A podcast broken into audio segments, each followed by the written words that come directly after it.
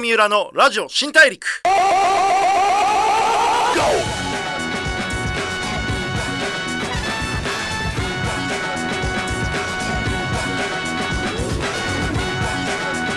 こんばんは。fm93 AM 1242東京有楽町日本放送からお送りしていきますラジオ新大陸。ザ・ブレイクスルーカンパニー GO の代表で PR クリエイティブディレクターの三浦隆史郎です、えー、12月あと2週間でね2021年も締めくくらなきゃいけないタイミングですけれども皆さんいかがお過ごしでしょうか？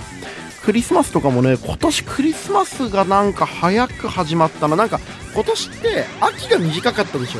なんかこう夏終わったなと思ったらこう1週間も経たないうちに気がついたら冬になってたような気がしていてでそんなまあ冬始まったなと思ったらもうなんか街にはイルミネーションが灯り始めてクリスマスに対するこうなんていうかコロナでみんなやっぱりちょっと元気なかったりこう抑えてたか予算が消化できなかったとかいろいろあると思うんだけどクリスマスの仕掛けが今年早かったなっていうのがすげえ俺の中でちょっとこうドキドキするっていうか久しぶりにこう他のパートナーのいないクリスマスを迎えるんですけれどもちょっとなんかこう2021年こう街の気が早すぎるなと思ったんですけどね。まあぜひあの楽しんでいただいていいクリスマスなのかまあ豊かなね時間を過ごしていただければなと思うんですけれども、えー僕自身は、えークリスマスの日も一生懸命仕事しようかなと思っております、えーいろいろなジャンルで活躍している方にお会いしライフスタイルでの学びや心得その方の見せるビジョンなどをお聞きしてリスナーのあなたと一緒にたくさんの発見を重ねていく番組ラジオ新大陸。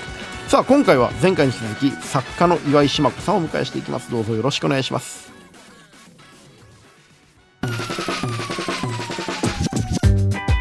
ブレイクスルー Here 郷三浦のラジオ新大陸。ブ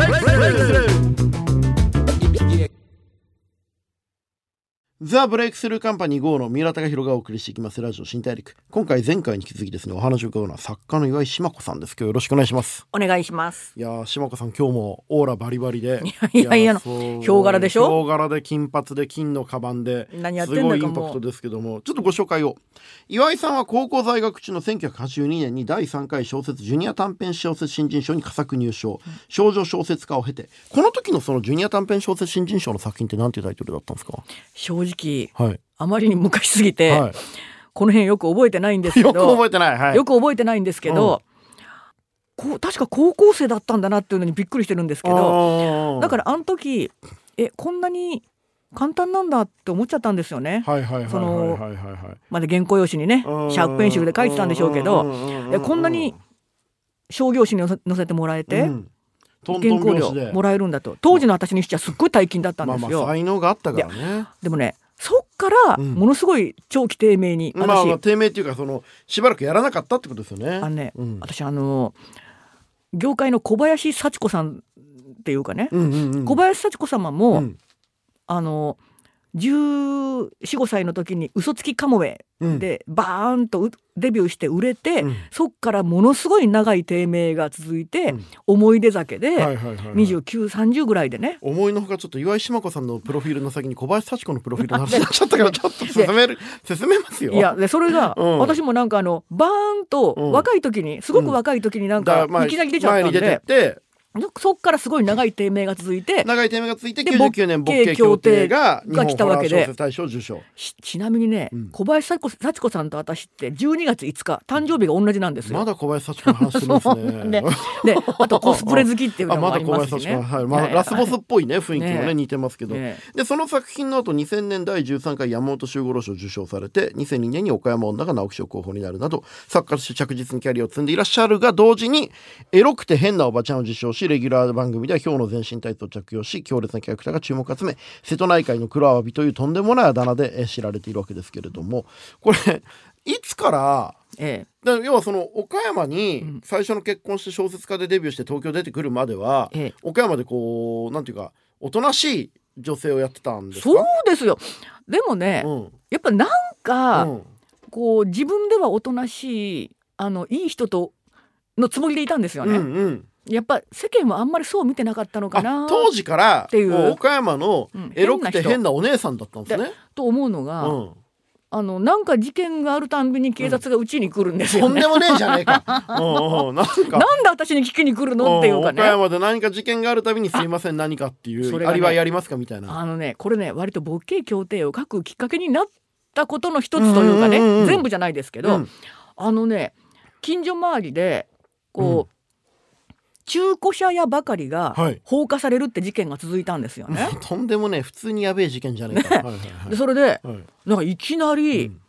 岡山県警からね刑事がうん。やってきて、はい。なんかそのお宅の奥さんがよくその夜中に出歩いてるっていう噂があるんですけど。お宅の奥さん伊豆言うじゃねえか。そう。ねはいはい。ええー、ってあのそんなうん。飲み歩くようなことしてないんですようん。ね子供ちっちゃいしうん。そんな夜中にうん。車でなんか出歩くだの？うん。なないですよと、うん。でもねその時私怖いなと思ったのが、うん。近所周りに私のことを快く思わない人がいるわけですよね。でそのなんかあそこの奥さん怪しいよみたいなことをうん。言った人がいるんですよね。すごい怖いですね。でこれ怖いっていうかね、でねそれが私全く心当たりがないことが怖かった。例えば、うんうん。なんかちょっと折り合いの悪い近所の人がいるとかね、うん。なんかトラブルのあった人がいるとか、うん。だったら「ちきしょうあのババアに違いねえ」とかね、うん。ああのおっさんが言いやがったなみたいに、うんうん。こう見当つく方がまだマシっていうかね、うんうん。私近所周りともみんなうまくやってるつもりでいたんですよ。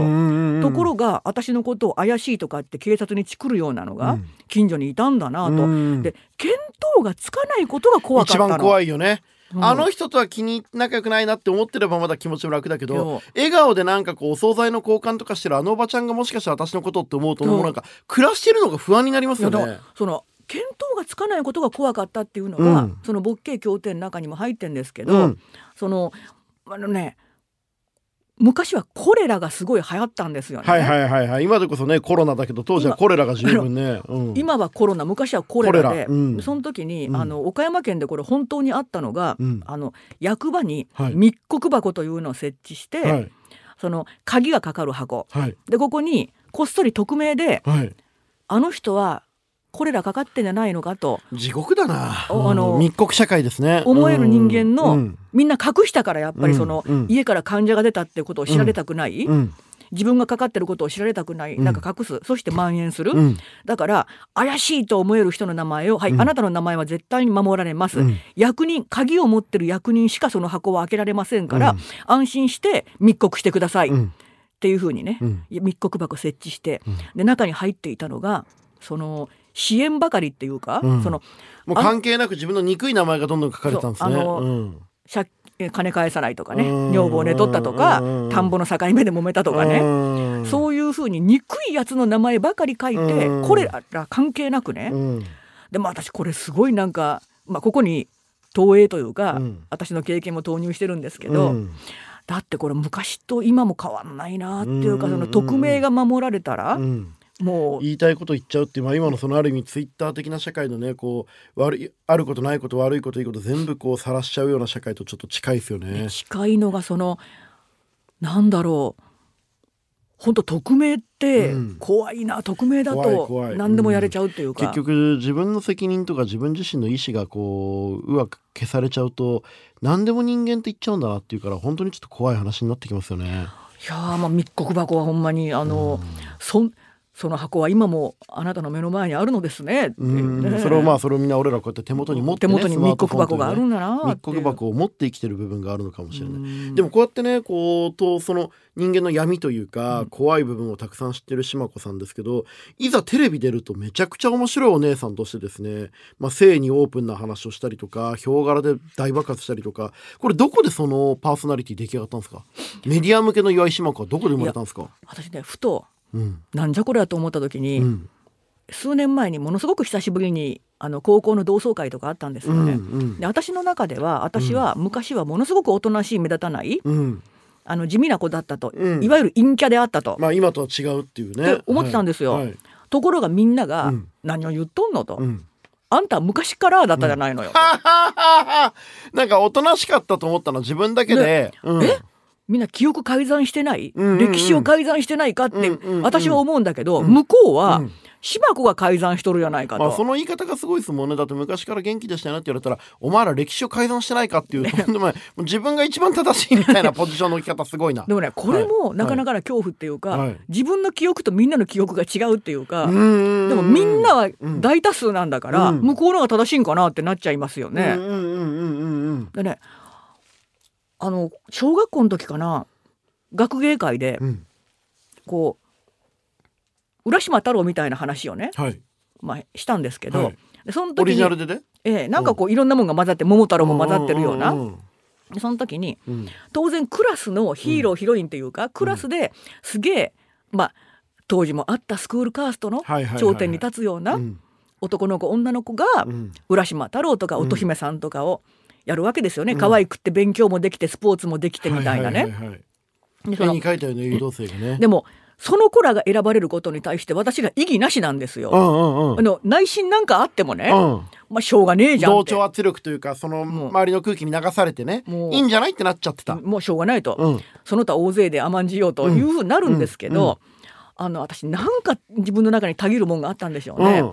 あのその時私はあ私は乙姫様にはなれないんだなと、うんうん。あのーだったらあその時与えられた役がワカメ、だったんですよ。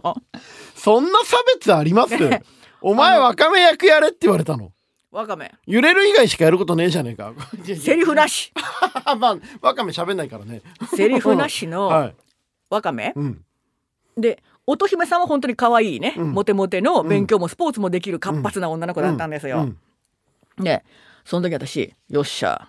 私あのワカメだな。向こうは乙姫さん、私乙姫さん絶対なれないんだな、うん。よっしゃ。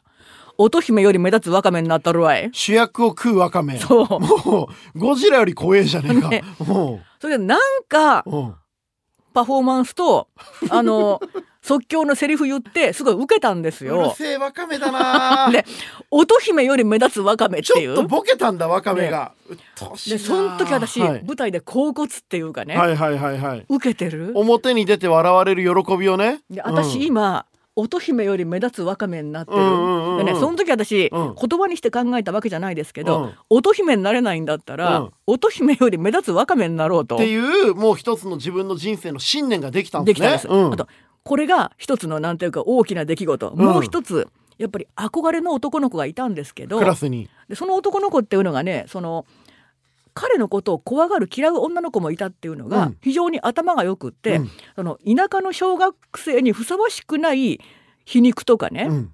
あのちょっとちょっと冷めた世の中を車に構えたような発言をするタイプ、だったから怖がる子もいたんですよね、うん。意地悪とか言ってね。うん。でそのでも私もやっぱりそのやっぱ子供心にも、彼を好きって言ったらお前ごときがみたいなうんことを言われるだろうなっていうのは感じていたから、うんあの興味ないふり、うん。うん興味ないふりをしてたんですよね。はい小学生特有のちょっと恋愛の距離の取り方ね、興味ないふりしてたんですけど、はいはい。うん。あのやっぱり色に出にけり我が恋はってやつですか、教養見せてきた。いやいやあの友達がうん「しばちゃんって、うん。なんとかくんのこと好きじゃろう」うーん。みたいに大きな声で言ったんですよね。うんうんうん。でそしたら彼が、うんこんな地味な女あんまタイプじゃないひどいけどまあでも小学生ってそういうこと言うんだよね。でもねこれね、岡山県の昭和40年代の小学生にしては、うん。ちょっとちょっとあれっていうのがね、うん。あの頃ってほらボキャブラリーが少ないから、うん。もうバーカブースみたいな、うんうんうん。なんかこう非常に単純な言われたってそう傷つかんっていうか、うん。なんか言ってるわみたいな、うん。ことそれがなんか地味ななんかあんまタイプじゃないみたいなこと。地味な女っていう言葉ってちょっとリアルで傷つきますよね。ね、地味な女タイプじゃないみたいなことをうん。言われたんですよね。またそれがものすごいなんかうん。心に残ってもし彼があの時に、うん。なんか「えーこんなブス好きじゃねえ」とかね、うん。なんかこんなバーカみたいな、うん。めちゃめちゃそういう単純な それこそバーカなことをうん。言ってくれていたら、あんまり心に残らなかったんじゃないかと。そうですね。でも解像度高いですよね。だってブスじゃないもん確かに。でで当然バカでもないし。でも地味だったんだね当時。でね、は？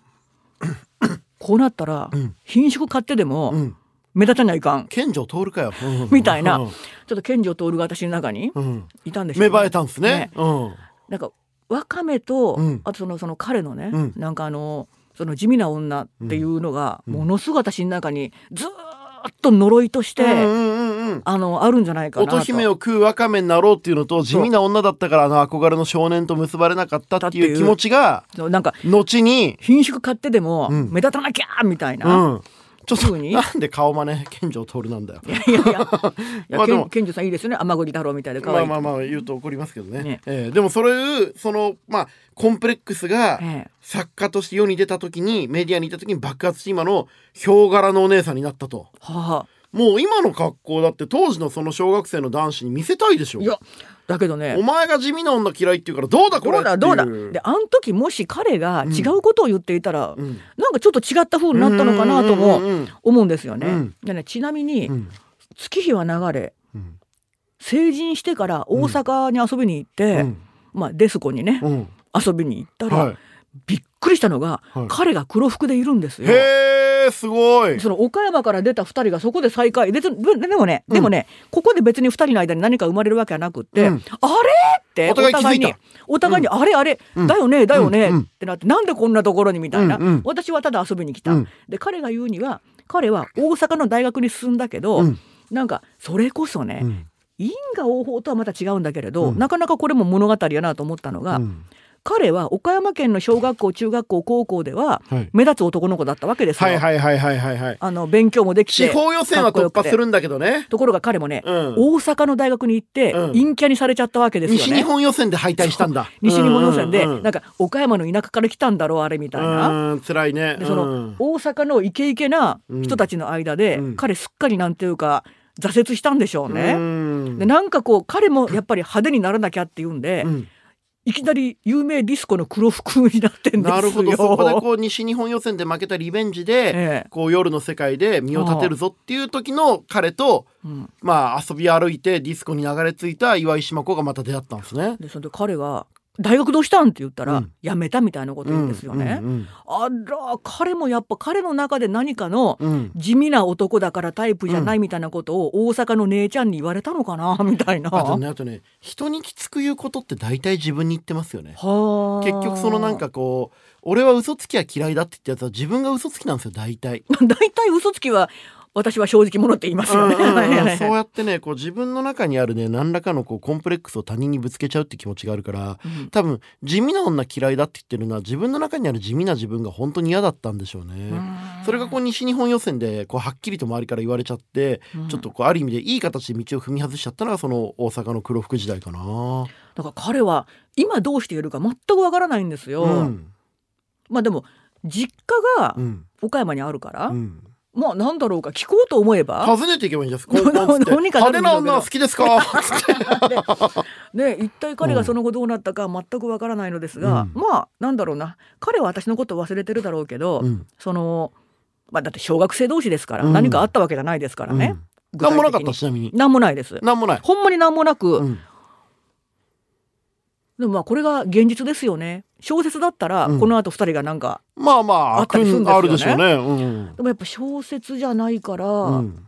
現実ってこういうふうにまあ二度と会わない気もしますね。でもわかんない。こうやってラジオでこうやってなんかその小学生の時の話がうん。大阪の大学生の時の話になって、うん。でこうやって今大人になって、うん。57歳の誕生日の翌週のラジオでね、うん。こうやって物語に変わってるからある意味その人生の何がなどういうピースになって転がってかわかんないですよね。いやーだってね。いやほんまにあの事実は小説よりいきなりですか。もう本当にもう今後だってこの世の中の狭さってね、うん。いきなり中川さんのお弟子さんとかね。そうそう中川純一郎ね。佐賀の PR プランナー編集者のあのコロナ風邪のね主張をしている中川純一郎さん僕のあの博報堂時代のね PR の師匠なんですけれども。で私はね一緒にん飲食歌舞伎町で乳首を見せ合ったり乳首を見せ合いうったり。謎のねこう交友をしていたりとか。だからまあどこで誰と出会ってるか分かんないし誰が誰にどういう影響を与えてるか分かんないからね人生って面白いんですけど。でまあ今年発表された角川ホラー文庫「デーレイやっちもね江戸明治大正昭和4つの時代の岡山を舞台に恐るべき会と人の強盗が交差する戦慄の物語」というふうに言われてますけれどもちょっともう一回これ新作のごご紹介いただいてもいいですか？はい。うん。どんな本になってるんですかねこれ。あのまあ全部うん。岡山県が舞台なのははい勃慶協定と同じなんですけど、ただ勃慶協定は全て明治時代うん。だったのが、うん。今回の「デーレイやっちもねは」あの幕末明治大正昭和初期というふうにうん。うん。うん。うん。なっておりまして、はい。これらのことを結構ねうん。書いてるんですよ。今のそのコロナに近いようなその昔の伝染病があった時に社会や共同体がどう変わるかっていう。そうなんですよね、はい。でも本当になんか変わらないんだなっていう,、昔の話で怖いのってその随分今と違うんだなっていうより、うんうんうんうんなんか全然変わってないんだなっていう,、うんうんうんそっちの方が怖いなねと思うんですよね。人間ってこんなにこう邪悪だったりこう下船だったり下びたところっていうのはいまだにあるし昔から変わらないなっていうことに気づかされるのが文学の面白さだったりしますよね。えー変わらないってこと怖いな、もうしみじみとう。んうんでもコロナって、うんうんあのね別に責めてるわけじゃないんですけどあの、はい。なんかこうやっぱ占い師とかね、うん。なんか霊能力者とか、うん。あの手の人たちってあんまりこれ当てられなかったですよね。はいはいはいはいはい。やっぱりノストラダムスもですけど。ノストラダムスは99年に日本、世界が滅びるとか言ってたけれどもけど。2020 2020年にやってくるやべえウイルスのことを誰も言ってなかったじそれゃないかっていう。なんですよ誰もこれのことをうん。予言してないん。ですよね。うん。どうなってん。だお前らっていうその業界の人たちね、うん。あの誰も当ててないじゃん。っ責任取れと。はい。ていうね、うん。うん。うん。うん。別に私占いをうん全否定はしてないですよ。うんあのなんだろう面白がるのはほんまに面白がりますよ。あのいいことは信じるってやつですね。うんうんうんうんなんかこういうものに救われる人とかがいるのはわかるんですけど、うん。なんかあんま当てにならないんだね。まあね。あの僕なんかね占いっていうのも僕もあんま信じてないけどある意味統計学というか、うん。そのこういう名前の人こういう時に生まれた人こういう性格の人はこういうことをしがちっていう、まあ、統計学としては面白いと思うんですけど、まあ、未来が見えるとか先の世の中がどう分かるっていうのはまた全然違う話なんでしょうね。あとまあそのいいことだけ信じるって、うん。ほんまにこれ大事な、使い方としてね占いの。はい、私あの島田秀平さんにねはい。手相の、はいあのうわすごい。あの生命線が3本あるって言われたんですよね。うんうん。でこんなのホリプロでも和田アキ子さんだけですよ。ね ラスボスじゃねえか。って言われて、はいはい。私それをものすごく心の支えにしてるんですよ。うん、私は何たって生命線が3本あるんだから。和田アキ子くらい生きるわよ強いって思ってんですけど、よう考えたら2回ぐらい死にかけるのかよみたいな面白いっていうのは怖いんですけど、はいはいはいでもねものすごく支えになってるんですよ。うん。自分は強いぞっていう、だからまあある意味そのサプリみたいなもんで、うん。自分のいいところだけ飲んで自分の好きなところだけ信じて自分の人生をちょっとこう前向きに生きる道具にするくらいがちょうどいいんでしょうけどね。あと占いもだけど怖い話は私本当に大好きで、うんなんかないっすかないっすかっていうことをねね会うたんびに聞くんですよ。それそれ俺気になってたんですけど、うん。島子さんってもうめっちゃ面白い明るいお姉さんなんですけど、うんこのめちゃくちゃこうじわっと怖いこうドロドロとした話をどういうテンションのスイッチで切り替えて書いてるんですか、いやもう淡々と。うん。まあ私はその面白い人と二人になるのも好きだし、うん。こう気の合う数人とも好きだし、うん。たまには大宴会もいいけど、うん。私ね一人って大好きなんですよね。一人でいる自分ってでそのでも必ずリビングにワンコ2匹いるんですけどね、はいはいはいワンちゃんがね。ワンワン2匹だけとしか喋らない日があるんですよ。はいはいはいはい。でもね朝からウキウキしちゃうんですよね。今日何にも予定がなくって、うん。その誰も訪ねてこなくって、うん。もう朝から晩までうん、一人っていうのを今日は一日何も予定ないから家から出ないでいられるぞっていう。っていうのが、あうん。今日は一日岩井島子を独り占めできるなっていうか、いい言葉。うんあのずーっと岩井島子と一緒にいられる、うんうん岩井島子と何喋ろう、うん岩井島子と何を語り合おう岩井島子と何食べようかなみたいな、うん岩井島子を独占できるのが嬉しくて嬉しくて、うんすごい考え方ですね。ウキウキしちゃうんですよね。一人でいるということは、うん孤独なんじゃなくて、うん自分という存在を独り占めしてるっていう考え方なんですね。そうなんですよめちゃくちゃいい。うんでね全然違いますけど、うん私あの例えば韓国は夫がいる、うんそれから台湾はすごいあの尊敬してる女のとあの先輩がいる、うんあとタイは面白い日本人の仲間が何人かいる、うん。ベトナムは長年の愛人がいる、うん。っていう風にね、うんあの必ず誰かがいるんですよ、うん。よう行く国って、うんうん。でも私ねシンガポールってうん。一人も友達もうん。男も何にもいないんですよね、うんうん。でも今一番好きな国シンガポールで、ね。暇さえあればシンガポール行きたがるのって一人でいられるから。そうなんです。誰もいないからなんですよね、岩井島子を連れて旅に出るにはちょうどいいんですね。岩井島子と旅に出るっていうかね、うん。岩井島子を独占できるので、うん。シンガポールがいいんですよね、もしシンガポールで友達とかなんか彼氏とかできちゃったりなんかしたら、うんうーん行かなくなるかなか次のまたうん新たな、うん一人になれる旅先を探すんでしょうね。一人の旅を探すんでしょうね。いや面白い。いやでもその今のその一人になるっていうことは自分を独占する自分を独り占めするっていう考え方はね、うん。いろんな人にちょっとこう取り入れてほしい考え方だなと思いました。いや島子さん本当にめちゃくちゃ面白い前向きになれる話2週にわたりいろいろありがとうございました。ありがとうございます。めちゃくちゃ元気もらいました。三浦様も本当にもうなんていうかいいですね。三浦様なんか雑だよいいですね。何ですか三何がっていうかって村西徹かよ。全てを楽しんでるっていうか、いやいやわかんないじゃんまだ30う分。ん。いやいやでもあのパワーをいただきましたありがとうございました、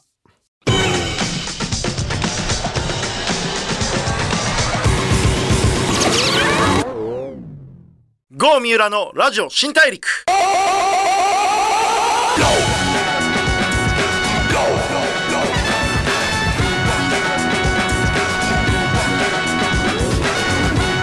FM93M142 東京有楽町日本放送からお送りしてきましたラジオ新大陸。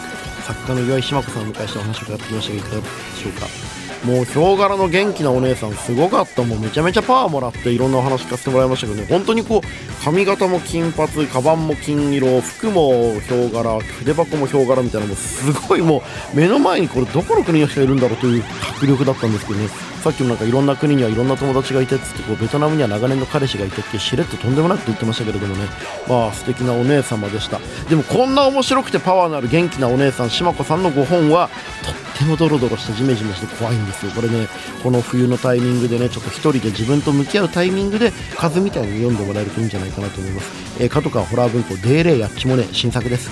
江戸明治大正昭和4つの時代の岡山を舞台にいろんなこう人間の情念が生む怪異と人の業とが交差する。